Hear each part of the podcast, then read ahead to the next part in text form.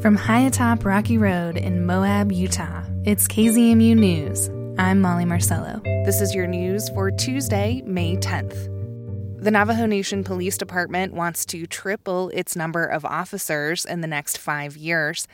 That's meant to help communities like those in southern Utah, where residents report high crime and few resources. Justin Higginbottom speaks with officers from the Navajo Nation and Utah about challenges and solutions to policing in this rural area of our state. Lieutenant Rory Etsitty worked in the Navajo Nation Police's Shiprock district 15 years ago. Back then, there were around 40 officers covering the northern section of the reservation. Now, the district has about a third that number, even if the area covered remains the same. So, as manpower sits in Shiprock, uh, there was actually 14 officers for the district that were available to respond to calls of services. So now you divide that up by four shifts, you're looking at one sergeant, three to four officers for a 10 hour period. Shiprock is the reservation's largest district. It covers towns and communities in southern Utah like Aneth, Montezuma Creek, and Red Mesa. Recently, officers had to leave their building due to hazardous conditions like airborne mold. Now they're operating out of an old post office, waiting for a new facility. They don't have a jail, so those arrested must be sent to another district. All of this puts more pressure on the few available police. If an officer does make an arrest out in Aneth, Utah, for say, it's an hour and a half drive from Shiprock out to Aneth, maybe another 40 minutes to take care of the call, execute the arrest. Then the officer needs to drive back to Shiprock, perform a medical clearance, drive the detainees to Crown Point or Chinle or Kayenta where they have a jail, come back to Shiprock an officer can spend an entire eight hour shift just executing an arrest on one person. So that also leads to less time for proactive police work, patrols, traffic stops, engaging with the community. It's not only Shiprock. The Navajo Nation as a whole needs to hire and train more officers, which is Lieutenant Donnie Key's job. He's a training commander for the Navajo Nation's Academy.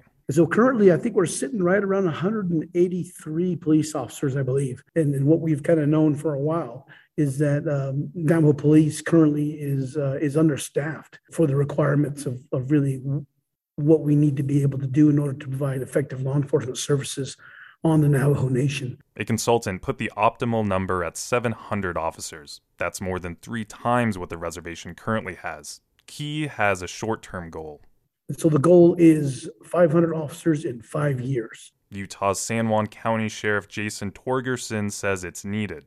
Just this morning, he has deputies helping the FBI with a search warrant related to a homicide case on the reservation.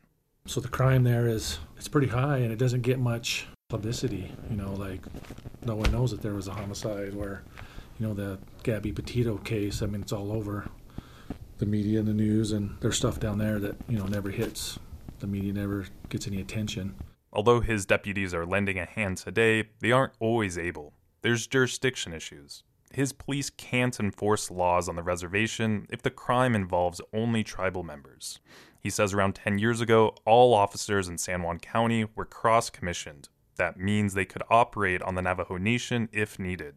Now, no one is. He says a big reason for that is he's dealing with his own shortage. San Juan is the largest county in Utah. We have uh, one deputy on AM and PM on the south, and that's pretty much from you know south of Monticello to Arizona and then Lake Powell to Colorado.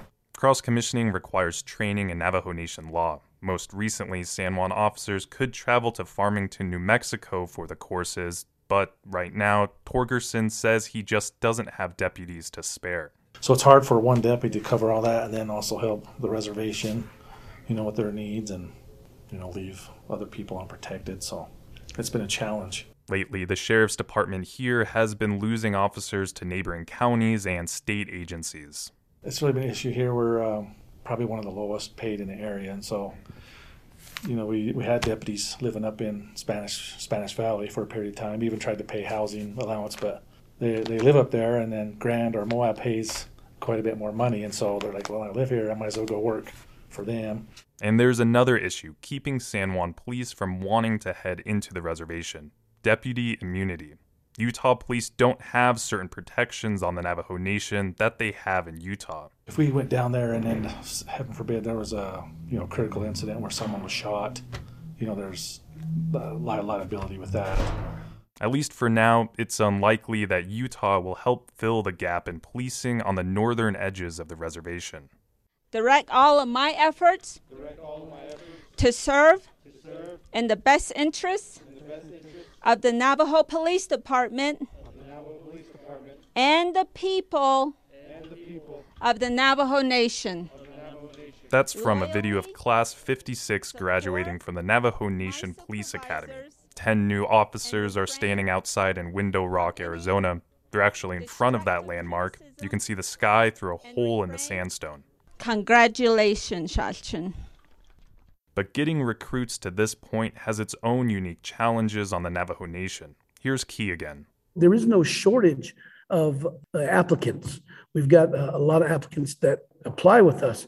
The, uh, the problem is getting them through the vetting process in order to fill those positions through a, a pretty uh, rigorous uh, background investigation. Minor crimes like excessive traffic offenses or drug use disqualifies an applicant. So Key has an idea. We are contemplating dropping the hiring age to age 18 and recruiting uh, new officers directly out of high school and then uh, engaging them into a program in which they would act as a secondary officer, riding with a seasoned officer for a period of two to three years before they're able to go out and police on their own. Around the nation, typically the hiring age for police is 21. We find that a lot of applicants get into trouble experiencing life from the age 18 to 21.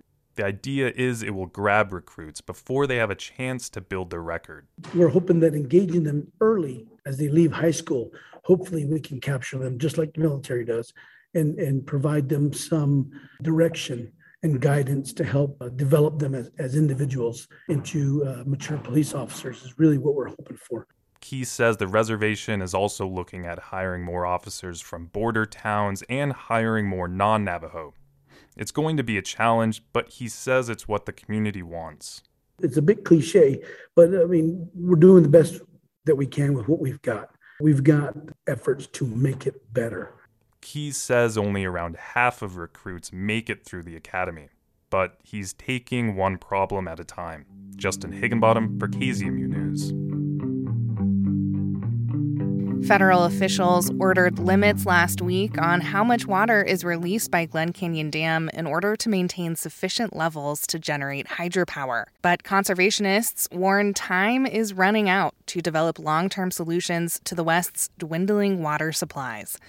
Mark Richardson, with our partners at the Public News Service, reports. The Bureau of Reclamation is cutting its release from Lake Powell into the Colorado River by a half million acre feet over the next year. The move is aimed at keeping the water level above 3,400 feet, the minimum needed to drive Glen Canyon Dam's hydropower turbines. Taylor Hawes with the Nature Conservancy says while the move buys some time, stakeholders need to develop long term solutions to dwindling water flows these announcements are just continuing to show how dire the situation is. And the longer we wait, the less options we have. There really is a sense of urgency to not waste the nine to 10 months that we've just bought ourselves and to continue finding solutions and implementing them quickly. Hawes says decades of high temperatures, low runoff, and depleted reservoirs have had a profound effect on the water and power customers in the West who rely on resources from the Colorado River Basin. Hydropower generated by Glen Canyon Dam serves customers in Utah, Colorado, New Mexico, Arizona, Nevada, Wyoming, and Nebraska, as well as the Navajo Nation. Hawes says cutting the flow from Lake Powell means less water in Lake Mead, primary supply for millions of customers in Arizona, California, Nevada, and parts of Mexico. It will mean less water going down to Lake Mead, which will be impacting Lake Mead and the lower basin state to some degree. The goal of these operational rules, though, is that it will be what they call operationally neutral. Ultimately, there's less water in the system. Hawes says as long as the annual snowpack in the Rocky Mountains remains below historic levels, water supply will continue to drop. Everyone has to tighten their belt, but at the same time, we have to look out into the future and make sure the system is sustainable. So we have to find that long-term solution that allow all water users and everyone who depends on this river system to adapt to less water. Mark Richardson reporting. And that's the KZMU News for Tuesday, May 10th. Get your community powered journalism Monday through Friday at noon and 7. You can also find KZMU News anytime online at kzmu.org or wherever you listen to podcasts.